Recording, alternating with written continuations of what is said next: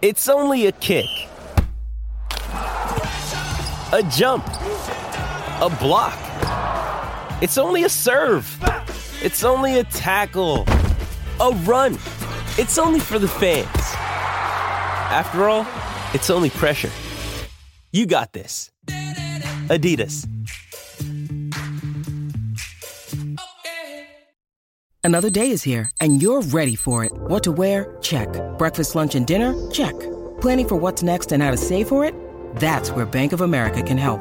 For your financial to-dos, Bank of America has experts ready to help get you closer to your goals. Get started at one of our local financial centers or 24-7 in our mobile banking app. Find a location near you at bankofamerica.com slash talk to us. What would you like the power to do? Mobile banking requires downloading the app and is only available for select devices. Message and data rates may apply. Bank of America and a member FDIC. Jewelry isn't a gift you give just once. It's a way to remind your loved one of a beautiful moment every time they see it. Blue Nile can help you find the gift that says how you feel and says it beautifully with expert guidance and a wide assortment of jewelry of the highest quality at the best price. Go to BlueNile.com and experience the convenience of shopping Blue Nile, the original online jeweler since 1999. That's BlueNile.com to find the perfect jewelry gift for any occasion. BlueNile.com.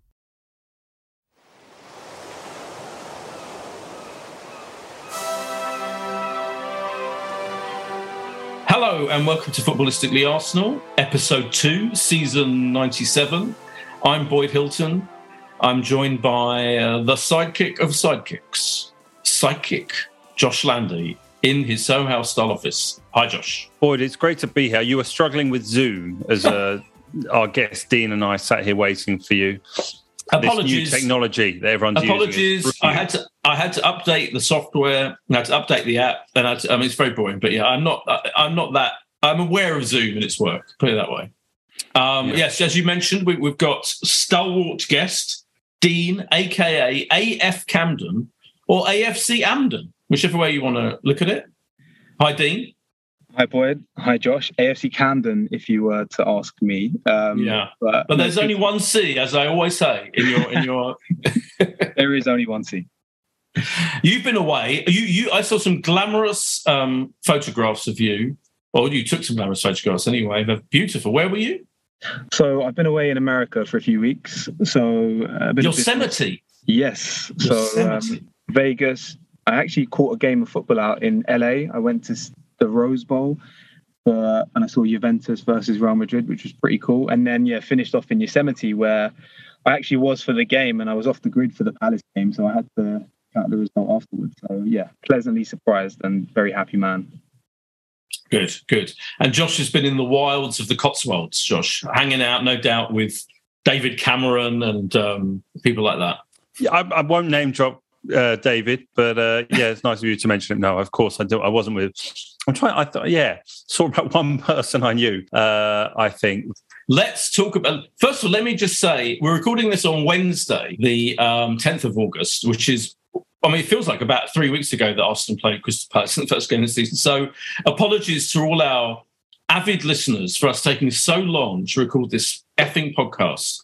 Um, but you can either see it as the last podcast to talk about the Palace game, the first game of the season, or the first to touch upon the enormously exciting news, Dean, that I'm about to throw at you that no less than Arsenal legend, and that, that word is overused, but in this case it's true, Arsenal legend Tony Adams is taking part in this year's Strictly Come Dancing. How do you feel? I have to say, I'm not um, an avid watcher of Strictly Come Dancing, but I may give it a watch this time around when Mr. Arsenal himself is taking part. So, yeah, hope he's got some some pretty good dancing feet and, and does us proud. Yeah. Josh, I mean, I, I got a lot of people tweeted me, um, including Kelly Cates, when I tweeted earlier the announcement um, uh, a few minutes after after it was announced around lunchtime today, um, with footage of him, footage of a the full Monty doing the Tony Adams arm up routine. Other people tweeted the um, him famously dropping a player in the cup final, dropping what's his name in the uh, League Cup final. Steve Morrow. Steve some Morrow. res- Put some respect Steve on the Morrow. name. Sorry, is Steve one of your uh, barefaced talent? Uh, talent. Sorry. no, he's he's not, uh, admittedly, but I have met him and a lovely man No, he yeah. deserves more respect than It's he dropped yeah. that guy in a cup final for Arsenal. it's it's my it's my um, you know it's my um, dementia uh, rather than any rather than um, having any, uh, any any diss on him. Um, and other people sent lots of footage of, of Tony doing his funny little dancing that he did in training one time. So, but how do you feel as as a, as a man who straddles the worlds of football, ex footballers, showbiz, broadcasting? What's your feeling about Tony, Big Tone, doing the uh, Strictly? I think it's terrific, and it is a massive undertaking. You know, Yeah. I, I don't think people quite quite realize the amount of uh, training and, and commitment and total number of, of days that go into it um, is huge. And I'm sure, as with all former sportsmen and former footballers, you know, very competitive people. You know, if they, if they go into it, I don't think this is, you know, and certainly knowing Tony a, li- a little bit as I do, you know, he certainly wouldn't be doing this for the financial reasons. I think he'd like the idea of the competitive element and a challenge for him. He is just a wonderful man. I think people don't probably appreciate enough what sporting chance has done for so many people since or Tony left his career, perhaps because we don't see him every week on Match of a Day or or every week on Sky Sports. Of course, he, he does join uh, every now and then and is great, but perhaps just slightly sort of out of sight for certainly some of our, our younger supporters at Arsenal. And I think it's um, so brilliant like to have a former Arsenal and England captain as part of the show. And I'm probably, to be honest, like Dean, I don't watch it. Um, I'd very probably catch one episode of a series, but of course I'll be backing Big Tone. I'm so excited that he's Mm. uh, he's part of it. Yeah, I mean, we're- we're- you, you watch all this anyway as part of your role, but Well, you, with renewed enough- enthusiasm now. funnily enough, I actually don't watch Strictly that much because there's certain shows like Strictly, Love Island is another. Maybe maybe Tony or one of his offspring will be on Love Island as well in years to come. That's one of the things that happens on that show. Footballers footballers offspring tend to go on Love Island. Um, no, I don't watch Strictly avidly. I have to admit. I mean, I watch it every now and then. The same, same as as you were saying. Um, but I will certainly be watching avidly now. And he is, of course, very good friends with our our hero Ben Winston. And I'm wondering whether Ben will be like flying back from LA to be in the audience for, for some of uh, Tony's shows because they're, they're very good friends, aren't they? They are incredibly good friends. When I went to a recording of the late late show when they were in London a few weeks back, I know we couldn't quite go on the Yeah. same night. Yeah. When I was there, Tony was there with Yeah. with all the family. They'd all come to to see they're incredibly close and supportive of each other. I'm sure Ben has known about this for a while, and I'm sure would have been Yeah. consulted. But um, Big I don't know if Ben. I, I'm, I'm sure Ben just hopes there's a you know time time's right to come and support him. But if there's an opportunity to go down and watch a live show, I'm I'm down to go and watch Tony strut his stuff. Absolutely. Are you go, are you going if there's an opportunity to go and see it live? Um, it I mean, this stuff's not exciting for you, right? Unless it's an Amazon invite to the box at Arsenal, you don't really go anymore. Well, don't go to TV recordings, no. But I mean, bear in mind, I would all I would say is Strictly famously takes about seven hours to record. I mean, I'm oh, I thought you were going to say famously ends up with people leaving their partners for their new dance partners. Well, and that as well, and that as well. Yeah, the strictly factor. Yeah, let's hope that doesn't affect uh, Tony. Anyway, enough of this nonsense. I I, I am going to talk about um, all or nothing. Talk about more take TV reviews because I've seen um, episodes four, five, and six, which will have dropped by the time this podcast goes out. I'm sure on Thursday. We hope on Thursday that. Um, that people will have four, five, and six arrive on Thursday, and they are. All I'm going to say is no spoilers. They are quite spectacular. I'm saying, in particular, for one particular reason, Aubameyang. Basically, the Aubameyang story gets a full, I think, an astonishingly full account ongoing through four, five, and six. Um, absolutely amazing how they cover that event. I think. Um, but I'll go into into that more because we should really talk about the first performance of the season. Um, did you get the prediction right? By the way, I think I I guess one 0 to Arsenal. So when the second goal in, I was slightly annoyed that my prediction didn't come true. Which I know is very selfish. I know it's mad. I'm, I'm, I'm only semi joking, but I think you got it right, didn't you, Josh? Well done. I think so. Thank you. Yeah, I was. Uh, I, I really enjoyed everything about Friday night. You were there. I went. You snubbed my invite. Sadly, decided you'd rather watch it on TV or something, which is which is fine. But we we all went friends of this podcast, Ollie, Ricky, and, and various others. You know, we had a brilliant time, and you know, great weather. And uh, Dean and I were just talking before we started. That first 20, 25 minutes was as good an opening 25 minutes to excite you about an Arsenal season and get you feeling a million miles away from how we all felt after the opening game um, last season. You know, we weren't totally convincing. We were probably fortunate not to concede a goal on the night, but it, it was great, and there was wonderful unity. I thought from from the Arsenal fans to have um, three debutants as well, making their Premier League debut for Arsenal is an unusually high number to have in, in one fixture. Obviously, Saliba has been at the club for a while, but in Zinchenko and, and Jesus, you immediately go, well, hang on, you know, these are players that are going to not just improve the squad, of which is ever more important due to the five subs, but going to improve our starting 11. Like right now, you're not over exaggerating to look back on the opening game go, right, if everyone's fit, all three of them are going to start. And that, you know, to go from one season to the next and have three brand new people who walk into your starting 11 is very exciting. So I had a wonderful time. Did you watch it on telly, boy? You were just watching on telly? Of course. Yeah, absolutely. Yeah, yeah it was it, the first half was actually the first, as you say, 20, 25 minutes was astonishing. I mean, most of the first half was brilliant. Um, Jesus, Jesus, as soon as, know, as soon as he got the ball, you know, every time he got the ball, went on amazing, mazy runs and, you know, created chances had chances for himself. It was fantastic, wasn't it, Dean? And my question, I have a little question about Saliba. I mean, Saliba has dominated, I think, everyone's reports and online discussions and podcast discussions and, and actual match of the day. Ian Wright picked him out to talk about match of the day, etc. Gary Neville and Jamie Carragher. Jamie Carragher was absolutely in, in awe of him. Um, of course, his central defender. My question is, does this totally vindicate the club slash Arteta's decision to send him out on loan for the last few seasons? Or actually, do we do you not think if we'd have had him playing for us available last season, for example, he might have helped out a lot and we might have not conceded quite so many goals and made as many stupid mistakes as we did in some crucial games? Great question, uh, and unfortunately, we'll never know.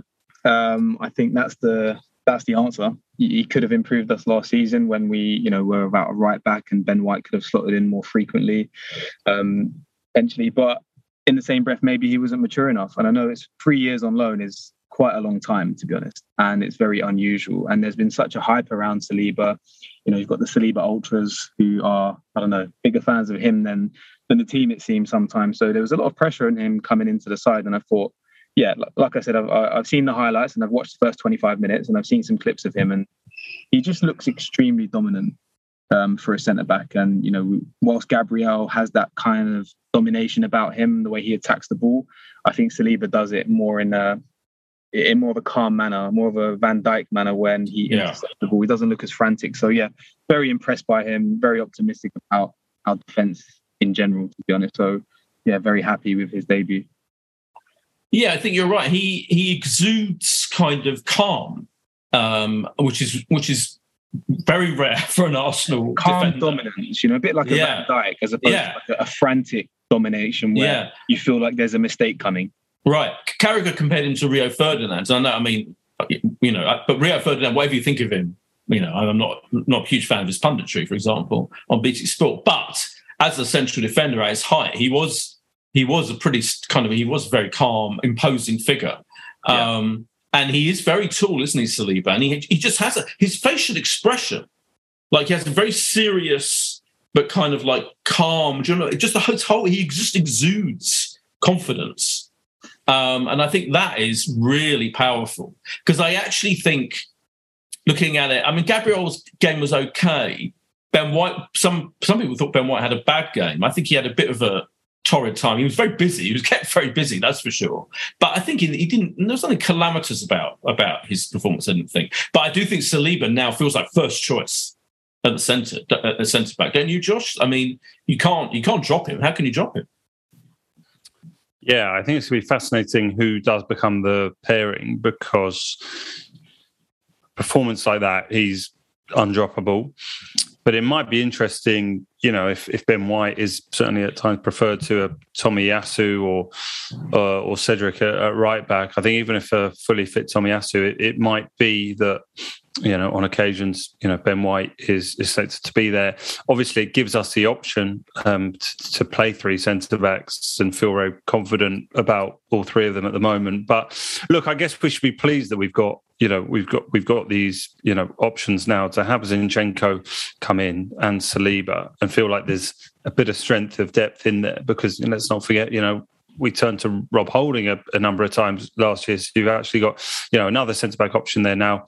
You know, in right backs, you technically say you've got three options now. Left back, there's clearly two, and you say that's an improved two. You know, with Tavares gone and Zinchenko in. So yeah, there's huge strength in depth. But yeah, I, he was man of the match. I thought by distance, and I think the Rio Ferdinand comparison is interesting for just looking so sort of calm and assured and and talented. And you know, it was interesting. I was on the way home, Boyd. I was desperately thinking that there. It feels like there is a, a song in you know in his name.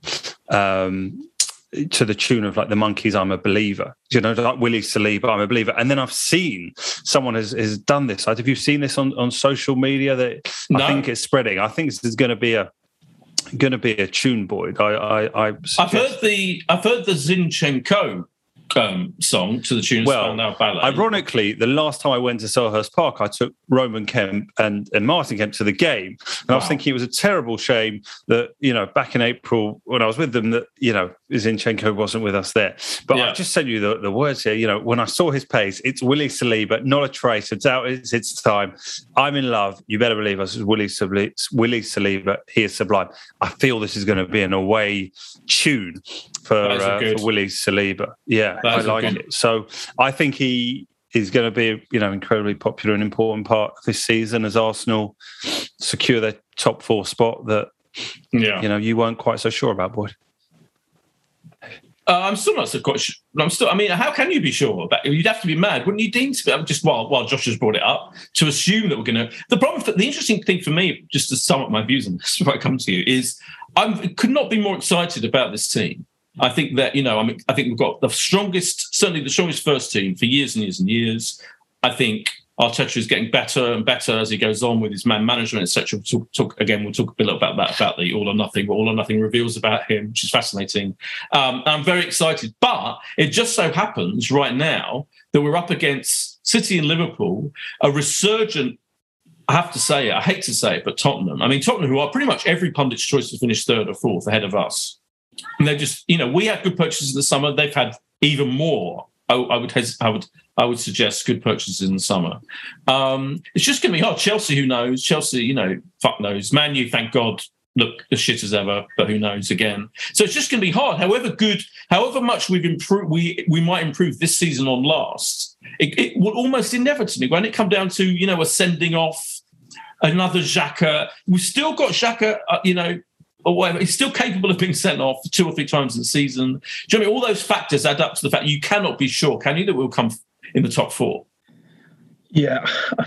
You know what? You've nailed it there. The competition is just so strong in the Premier League these days. I remember going back, you know, 10, 15 years, you always felt like there was the top four and the rest, whereas now it's very much the top kind of six and sometimes seven.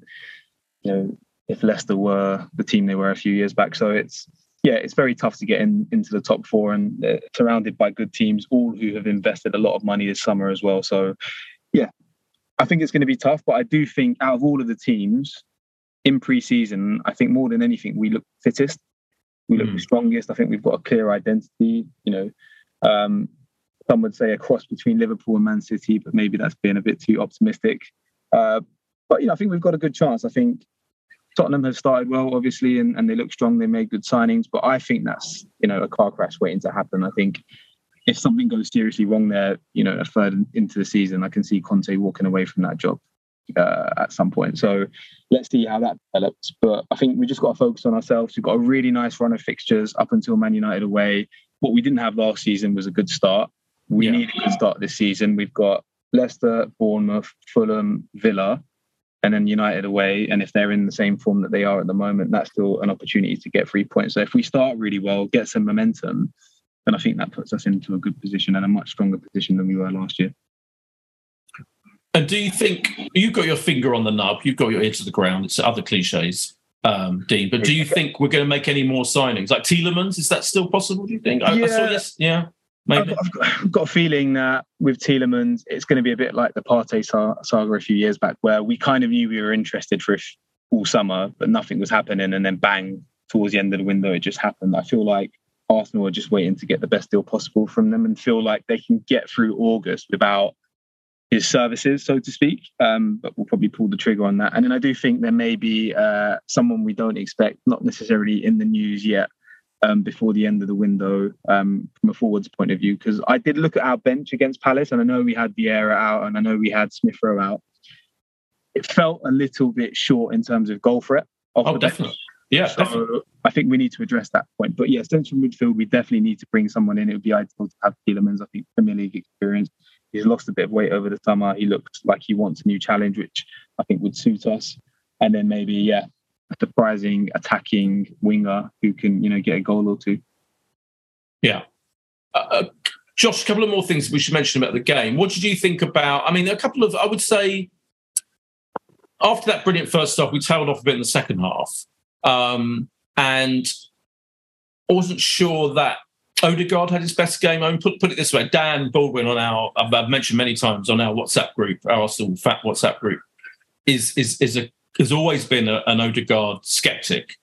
I do slightly think his criticisms of him were very much in evidence in that first game. Like he kind of flattered to deceive, to use that horrendous phrase. Um, he should have shot a couple of times when he dithered about it and he doesn't score enough goals, does he, for it to be in that position or, or, or create enough?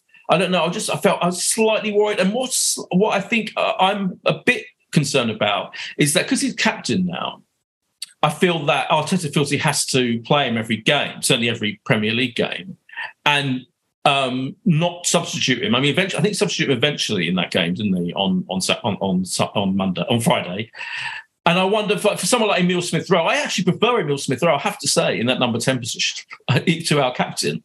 And I wonder whether, you know, Arteta's now going to have Emil Smith Rowe as a kind of backup option. I know he's not fit at the moment, but even when he is fit, and that Odegaard is going to be there all the time. And I'm not 100% convinced yet that he is as brilliant. He's going to supply enough goals as we need him to. Am I mad? I think it's a little bit uh, critical, if, if, I'm honest. I, I, I think I, I, didn't notice. I didn't. I didn't come away from Selhurst thinking Odegaard's had a poor game. I thought he was somewhere, you know, middle-ish of of what could be uh, expected. I'm not worried. I think he is going to play the majority of games. I think that is evident from the fact that you know he has been made captain, um, and I think there's a lot of excitement around him, and I think he seems to be an incredibly popular figure in the squad.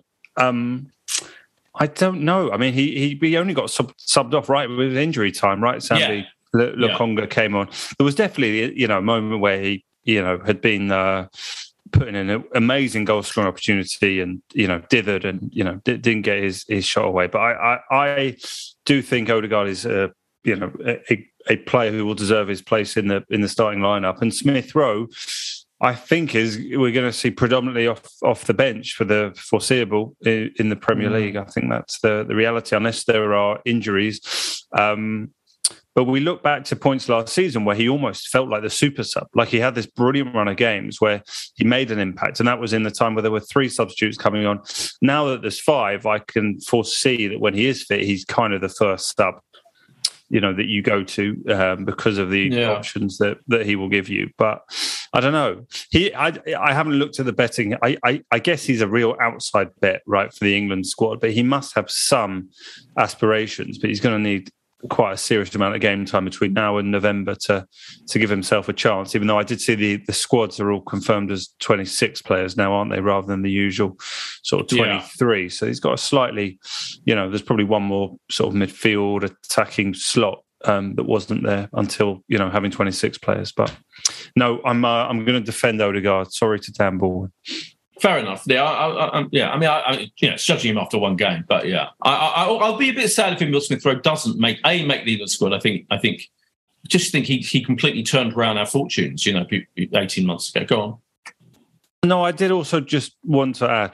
I think there was a bit of criticism at Ben White, and there were definitely moments yeah. where he gave the ball away, yeah, easily. But you know, within the context of not his preferred position and playing against you know Zaha, who can make the best fullbacks in the Premier League uh, look pretty average. I, I, think he, you know, I think he actually, um, you know, did more than respectably, and uh, I suspect that might be why we sort of see him more than more than you might suspect, even when Tomiyasu uh, is back. Um, but yeah, there have been a lot of critics aimed at yeah. White well, they, and the price point.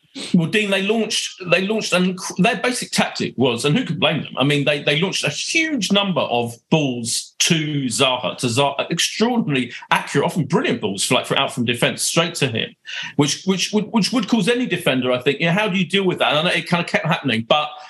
Ben White and Co. They kind of were dealing with it. Um, I mean, they did have chances, I would say, and if they if they they could have scored a couple of chances. And at one point, of course, Ramsdale gave the ball away in, in, one of our one of his mad moments that they could easily have scored from. So we were slightly we rode our luck a bit, I think, defensively.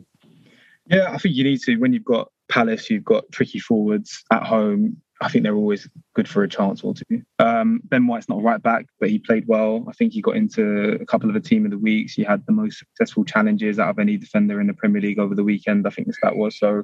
You have to give him credit. I think there's a bit of a I don't know, a rivalry being created between Saliba and White in terms of right who needs to be Arsenal's number one centre back partner for for Gabriel, and I think that's adding to that criticism a little bit, which is fully unfounded. I think he had a really strong first season, you know, off the back of a 50 million pound signing, which is going to put a pressure on anyone. So yeah, you know, I, am a fan of Ben White. I think, as Josh said, he will get quite a bit of game time at centre back and right back. Um, and I just just want to quickly go back to your point on Odegaard. Yeah, I think he's brilliant. He's superb, super silky. I think he's a great fit for our team culturally and as a player.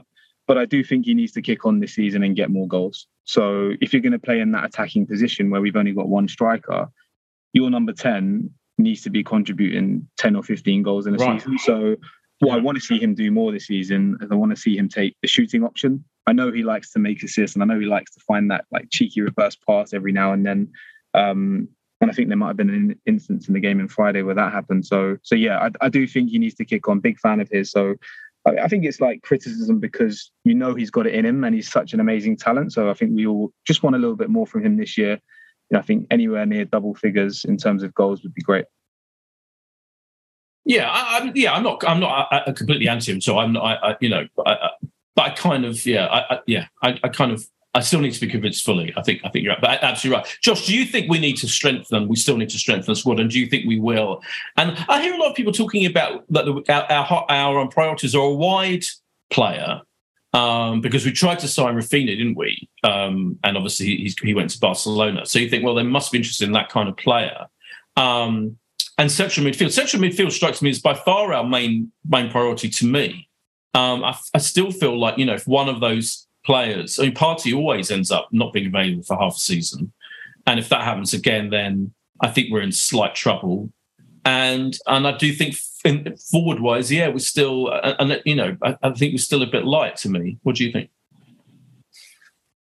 Yeah, I think it's really interesting. I mean, Edu came out, didn't he, and spoke about uh, Raphinha, didn't he? He wrote publicly, you know, effectively ended up saying Deco, I think is the the agent, yeah. former yeah. midfielder, very openly said, hand on heart, this player wants to go to Barcelona, and I accepted that, and we move on.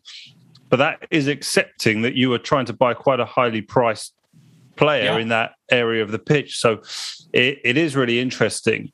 Um, and it and it tells you that obviously not quite totally happy with what they've got. Now you wonder if he had come in, was there an option for Pepe to leave the club? And maybe it's just not at the value that Arsenal have now decided that it's worth it. But if there is someone else to come in, maybe they look at that again because you've seen with Arsenal, obviously with Bernd Leno going for a very small fee, that they're just taking a view.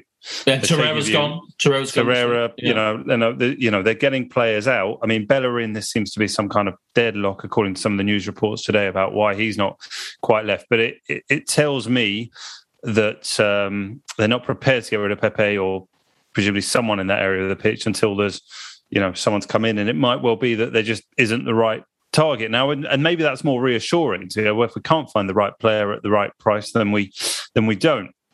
Except, except, a, a sorry to interrupt. About Sorry, except that was what they said in the last transfer window when we didn't strengthen we, and the team was weakened, and it was did turn out to be a mistake. It, it was an absolute mistake. Well, yes, but that was when there was the clear. You know, you knew as soon as Auba was gone, the, the, we were going to be light. We were relying yeah. on Lacazette and, and well, to see us home. So it's a bit it feels a bit different this time. I mean, there, there is a bit of excitement, um, maybe about you know Marquinhos. Obviously, nineteen. He, he's only played um, you know, they had the the youngsters had a game against Manchester United, and he was particularly impressive according to all reports. And you know, only seeing a few minutes of highlights, there were sort of glimmers there, which make you think, well, you know, his his first team involvement certainly in terms of Europa League looks more likely. Um, and maybe there's sort of another option in sort of that area of the pitch, and uh, maybe his progress will be more accelerated than than might have first been thought, which you know has happened before in terms of youngsters coming in. But I don't know. I I, I sense with our, we we are maximum one player. I think coming in, it, doesn't feel like there's huge amounts to do, but great to be in that position rather than you know Man United now being linked with you know new players every day and on Arnautovic and and all sorts of players sort of being linked in the second week of the season. It feels like to give Edu and you know Mikel and the club credit, they you know we felt as well prepared for any season as we have in years this season, and hopefully we we see that on the on the pitch. Yeah, that's true. I mean, Man U feels like Dean, doesn't it? It feels like how we were like four, three or four years ago when we were like scrabbling around for any old. Yeah, it doesn't seem like there's much of a plan there. Uh, I think the Raphinha um, situation was more of an opportunity as opposed to a strategy. It was like, all right, this player's become available top class Premier League experience, relatively decent fee for the quality of player that you're getting.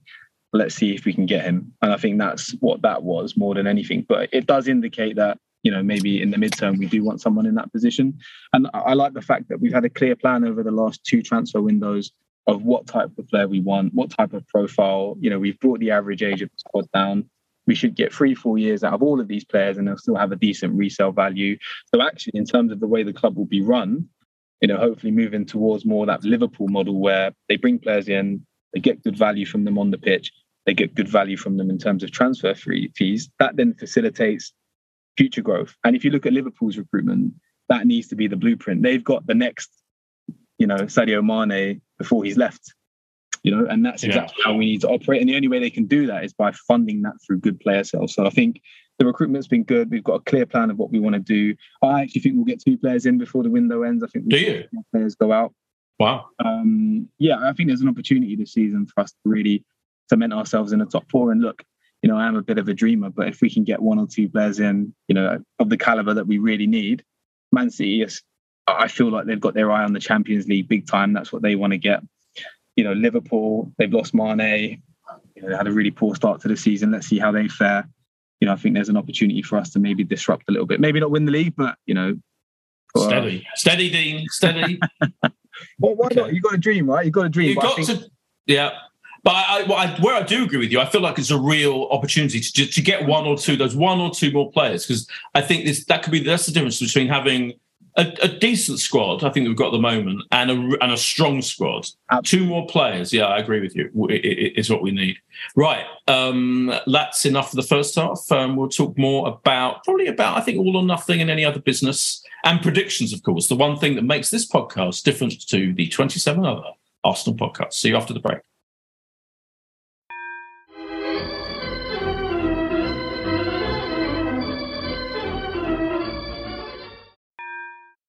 And we're back from the break. Um, so I've seen. Have you seen the first three episodes now, Josh, of All or Nothing?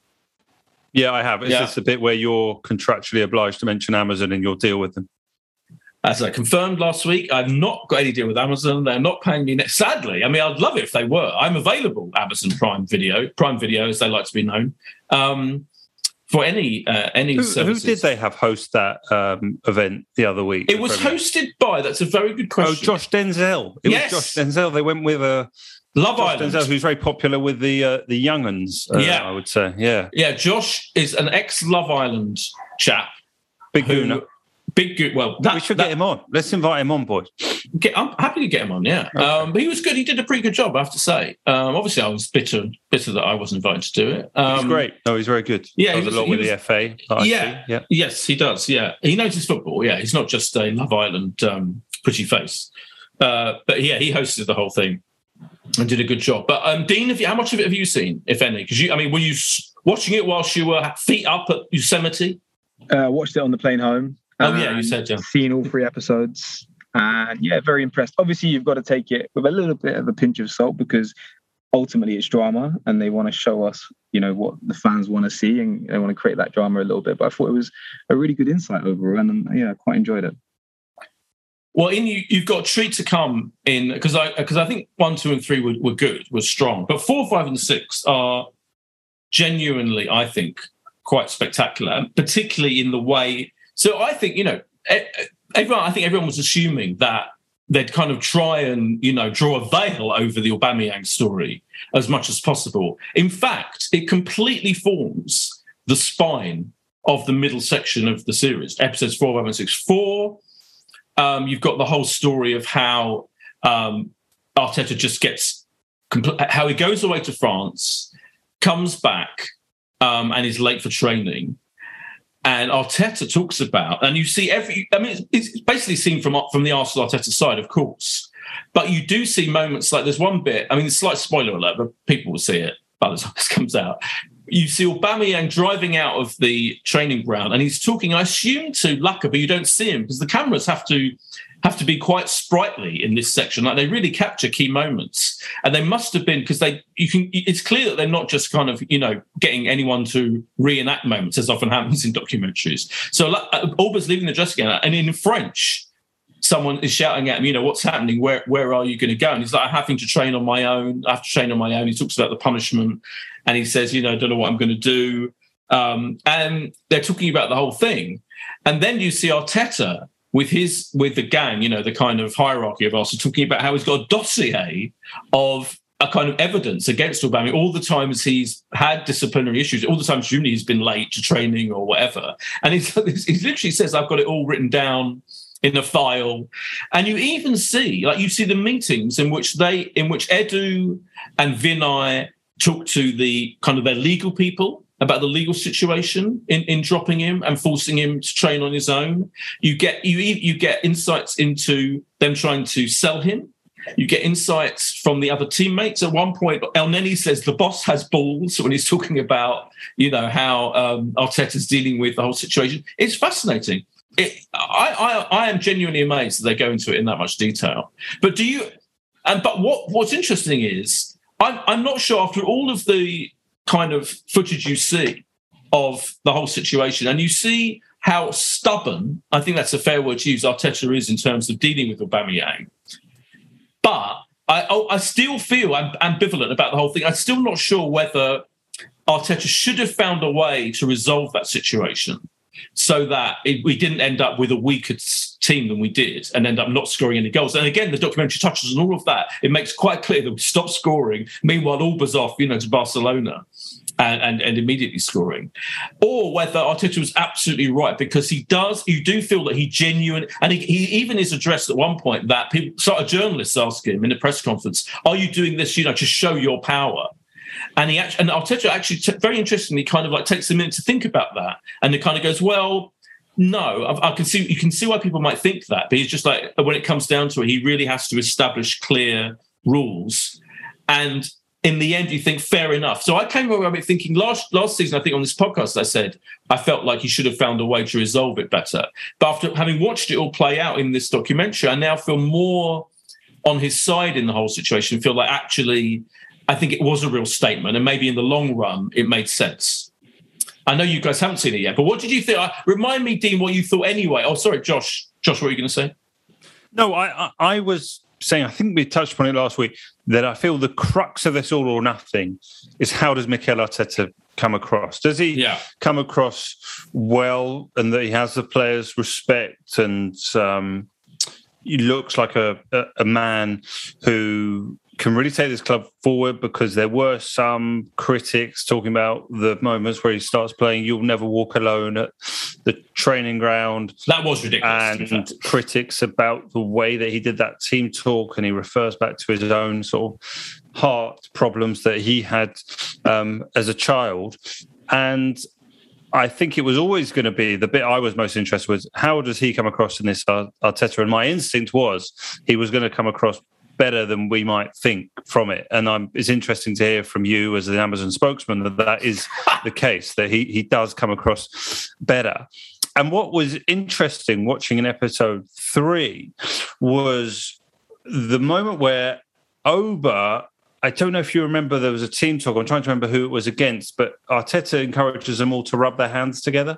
Yeah. Um, and I think it, after the game, it's like, is Auba taking the piss, yes. or is he? Yes, he definitely and he is. is. kind of taking the piss. Um, in a level where like Arteta goes with it, presumably in the joy of a, a victory, but you're watching it going up. Well, it's interesting mm. him doing that, knowing knowing what's coming. That he's kind of taken the piss out of his pre-match, you know, um, m- mental uh, suggestion of imagining the sort of success you're about to have on the pitch by closing your eyes and, and rubbing your hands together. So, yeah, I think uh, that's what everyone forget you're being an Arsenal fan. Every single person tuning into the documentary is intrigued how the Aubameyang situation played out behind closed doors because lots of things go on at top football clubs, but the possibly best player at the football club, captain of the football club, being removed is incredibly unusual situation. So, yeah, I assume it's out at midnight in five hours' time. I'm not sure I'm going to quite stay up, but I will be watching it as uh, as soon as possible. What did you make of it, Dean? Yeah, enjoyed the first three episodes. Loved the second episode and, and Stu's team talk before the Tottenham game. In terms of the Auba situation and, and what's to come, what I will say, and obviously, you know, ear to the ground, you know, what do you hear? I think there's something that happened that's not is obviously not going to be disclosed in the Amazon yes. documentary. There's an escalation that we don't see, yes. basically. And I think based on what I've heard and what I know it is, Arteta had no option but to remove him from the football club and remove him from the team. So I think, yeah, like I said, got to take it with a pinch of salt because it's not the full story, but I think it's an interesting insight into how these things get dealt with because this happens at football clubs all, all the time. You know, you've got very emotional characters, a lot of testosterone in changing rooms, and you know, things spill over from time to time. But I think Mikel has come across very well. You know, I'm a big supporter of his. I think he's taken our club in the right direction. And I think so far, based on what I've seen, I think it's reflecting well. You make a very good point, Dean. Yes, because there is clearly, if you watch it closely, there's one line I wrote it down on my in my notes um, when he's talking to when when uh, when um, Arteta is talking to um, his uh, PR team and Tim Lewis and Edu. Interestingly, Tim Lewis and Edu and Vinai, who are all in the you know in the hierarchy at Arsenal, they all make it quite clear they found it really. They all say it is difficult to deal with this position that Arteta's taken, and they kind of don't really back him hundred percent. They kind of. Do you know what I mean? I, I don't want to say they, they they clearly make they make it clear that this is a real tough one for them to deal with. The extent to which Arteta ostracizes and, and basically will not speak to um, uh, uh, Aubameyang. At the one point, he says when he's talking about this dossier, he says he's been late, apart from all the issues, many times. And it's the apart from all the issues. You're like, oh, what is this? What are these mysterious issues? So the lateness is that is you're right, only one factor. And yeah, there's definitely something else. There's other stuff going on. Who knows? People speculate, but it's fascinating um, to see to see those conversations um, and to see the play the players talking about it. You see the players chatting about it in the um, canteen, and you know it, it, it's really fascinating um, to see to see it all play out. It really is. Um, I want to mention another couple of really interesting things I thought from the from the from the series. There's a whole epi- each episode, as well as telling kind of telling the stories as it goes along. Each episode focuses on one player, as well has a little focus. And in these episodes, there's a Xhaka episode in which you know he gets sent off um in you know and he kind of you see him entering the dressing room and you do kind of feel for him a bit. But he's also very bullish. And there's a there's a brilliant bit where i think saka is taking the piss out of him for um, getting sent off and for not dealing with you know a, a, player in a defensive position. And and uh, as you kind of would expect but it's amazing to see it Xhaka kind of fights back and refuses to accept kind of any responsibility for it which I think people will look at it and go, "Oh, come on, you know, you really need. You have been sent off however many five or six times or whatever when you play for Arsenal. You really need to start." You know, doing being more intelligent about those moments. So that was fascinating. And there's a whole Ben White bit and Ben White is absolutely, I mentioned this last thing, that Ben White talks about how he isn't that interested in football. And then more of an explanation is his, his family isn't either. He, he says at one point his dad hates football and his family never goes to see it play. It's quite fascinating. Those little moments are like, oh, okay. And they and, and the the fellow players and the um, trainers love Ben White. They talk they all talk about how Ben White's training is out of this world. The two players they talk about in terms of how hard they work in training um, definitely Ben White, and I think they say the same about um, Emile Smith Rowe as well. They're both like just completely um, obsessed with it. And at one point, Arteta, one of his, Arteta loses his voice after after every defeat and got, starts screaming and yelling at them. And it is it is fascinating to see him lose it. And at one point, he talks about how in training, four or five of them need to step their ideas. He doesn't name them, but he's like four or five players just aren't taking it seriously and need to step up. All of that kind of stuff endlessly fascinating. Josh. Well, I wonder how many people have just fast forwarded the last five, ten minutes of this podcast who are looking forward to watching the episodes, and now they're going to watch them and feel like they've already seen the whole thing and just be like, well, I wonder if episode seven's any good because I don't know what's left for the last two episodes. So, no, that's great, Boyd. Um, appreciate it. No, Granit Xhaka did give an interview, didn't he? I don't know if you've seen this. There was a, a piece on the BBC uh, yesterday, I think it was, and he he was talking um, very sincerely about how he was he was gone from Arsenal, and and then suddenly Mikel Arteta came in and as a new manager and persuaded him um, to stay, and they agreed that they would have this six month period of, of testing it under Arteta, and you know Mikel Mikel won effectively in persuading him to to stay, and uh, I think if you uh, give an overview of, of last couple of years, you'd probably be in the majority of thinking that was a good thing that he that he did stick and he's you know remains a a starter even with the new signings coming into the into the club. Um, ben Ben White is an interesting one, isn't it? That you know he's he's spoken, uh, or Benjamin White, as he insisted in one of the uh, interviews last year. What did they call him in the episodes? Was it Benjamin um, or Ben? Um, no, I think it's Ben. I'm pretty Benny. sure it's Ben. Yeah, Ben. Right, I think it's Ben. Ben. Benno. Um, it's all quite refreshing in a way, isn't it? Yeah, it's a job. It, it, it, and it is a job. It's a, an incredibly well paid job, and amazing if you come from a football family. And Ramsdale's dad is yeah. your dad who wears a fez and comes to the games and doesn't miss a moment of your of your career. But maybe there's something more impressive about making it from an entirely non-football family where you your, your parents aren't into it and aren't desperate to take you and live vicariously through your experiences. Maybe there's something more uh, impressive um, about it. But um, yeah, yeah. I mean, Jacques- I'm, I'm, I've Ben White, another one like Smith Rowe, who will feel he's on the absolute edge of, you know, a few players who might sneak their way into a an England squad just oh, about yeah, sure, if they yeah. have a really good couple of months. So, yeah. yeah, that's true. Yeah. Other slight spoilers. Um, Xhaka has a painting of himself in the in his house. He gets to see inside Xhaka's house. Um, yeah, painted a, a, kind of some kind of portrait painting of him and his wife and kids. And, Brendan um, Rodgers have something exactly. in his house. Brendan Rodgers in that famous Channel Five documentary where he ended up being the David Brent of football for for a period. Yeah, I mean there are times I have to say when Arteta is Brentish you know, there's another brilliant. He does another team talk. I'm sorry, I am spoiling everything, but uh, all I'll say is he does another team talk.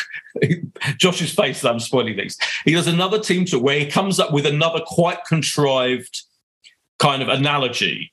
It's the, all I say. It's the Liverpool game. It's a game at Liverpool, and the team talk is funny. And, and I credit him with coming up with an imaginative thing, theme, if you like, for the team talk because it's difficult. But players have all heard, haven't they? Managers seem to. And one of the reasons why I think in the end it was so weird that Wenger held on as long as he did was just he thought, oh man, they must be so bored with his spiel by now. And I can't imagine that Wenger kind of kept coming up with new and weird ways, you know, whiteboard pictures of brains and hearts and stuff like that.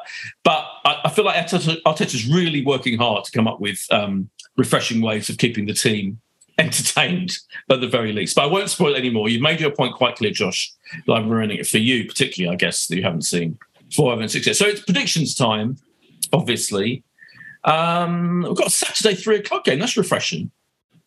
Well, yeah, it? there are only going to be so many of those, I guess, yeah. once we get into the swing of the Europa League, of which, if we go all the way in the Europa League, I think it's 13 fixtures um, that, that, we're going to have. So, yeah, there's going to be uh, an awful lot of Thursday, Sundays, hopefully, if we if we do have success. So we'll enjoy. What have you got planned, Boyd, for the Saturday three o'clock, a reunion of a new season? You you there with Dermot? Do you know what? No, you know, I, should, I mean, all, all of all of Showbiz is on holiday in all of August, so um, it's uh, it's. Uh, I've got. I mean, if you, uh, frankly, if you want to come to club level, um, Josh, you should you should join me. I think um, I think Jamie and our gang hopefully will join me. But yeah, no, it's um, it's time for some subs. I think you know, only need two subs. But uh, yeah, if you, seriously, if you want to come, that's very so, kind. Sorting this out Early. now, live on the podcast. Well, I will come back to you uh, off air. Uh, yeah, oh, that's incredibly yeah. kind.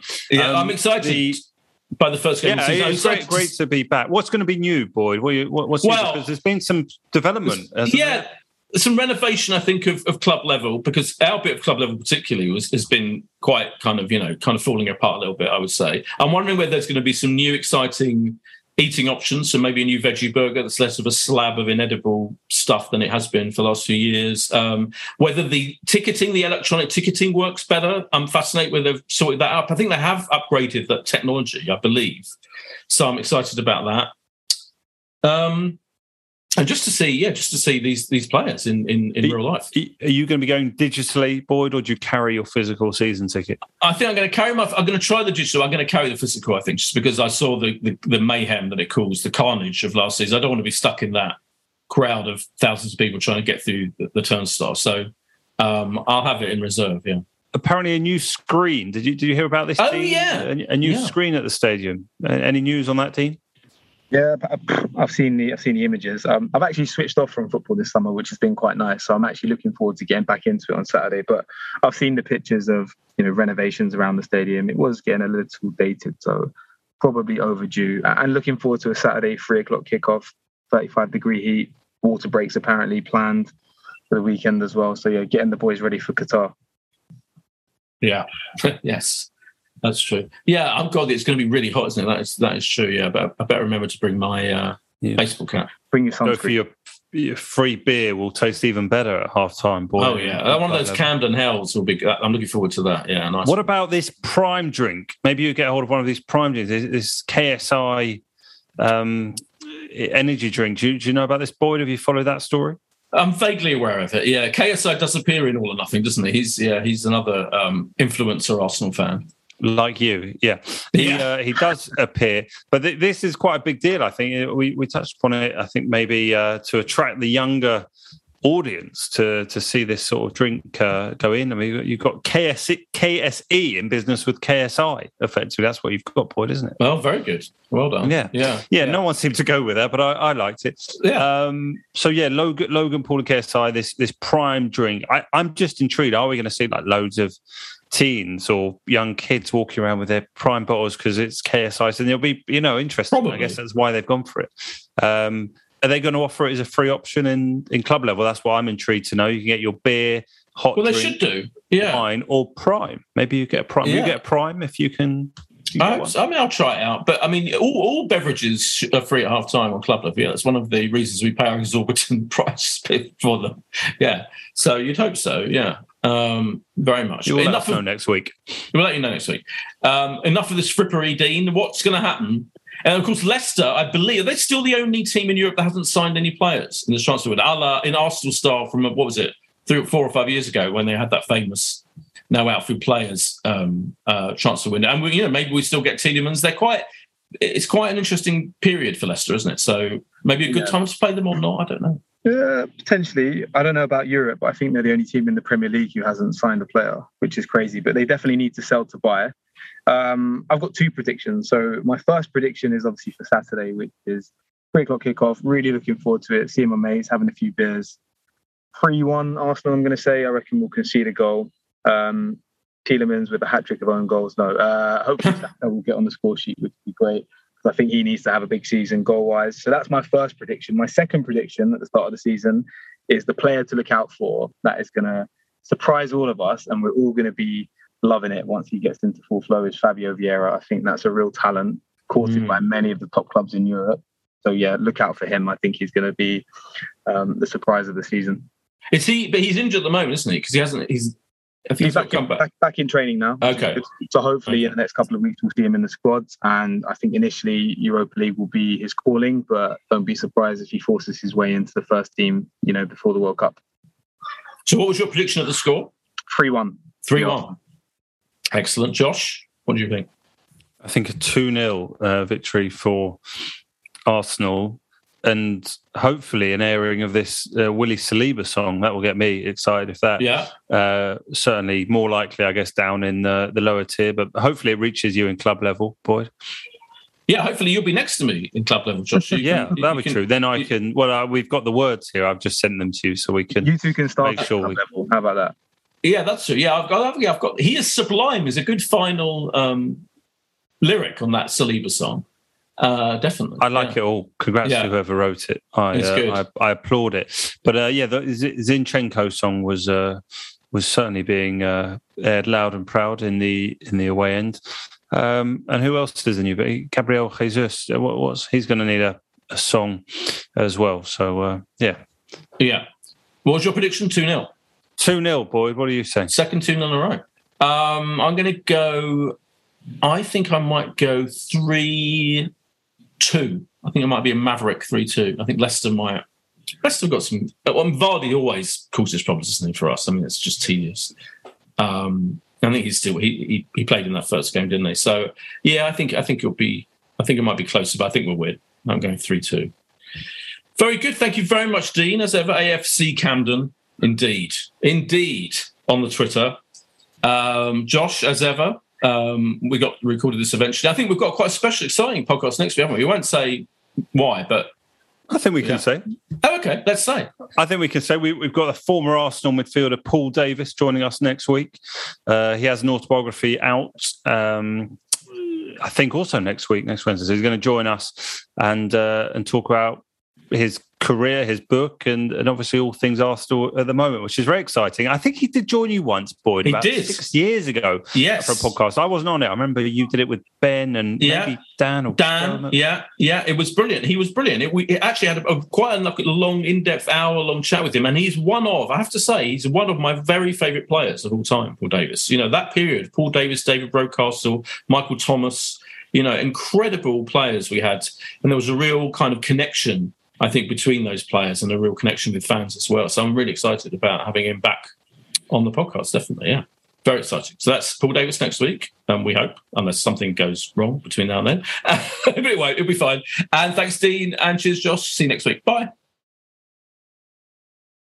If you want to advertise on or sponsor this show, check us out at playbackmedia.co.uk. Sports Social Podcast Network.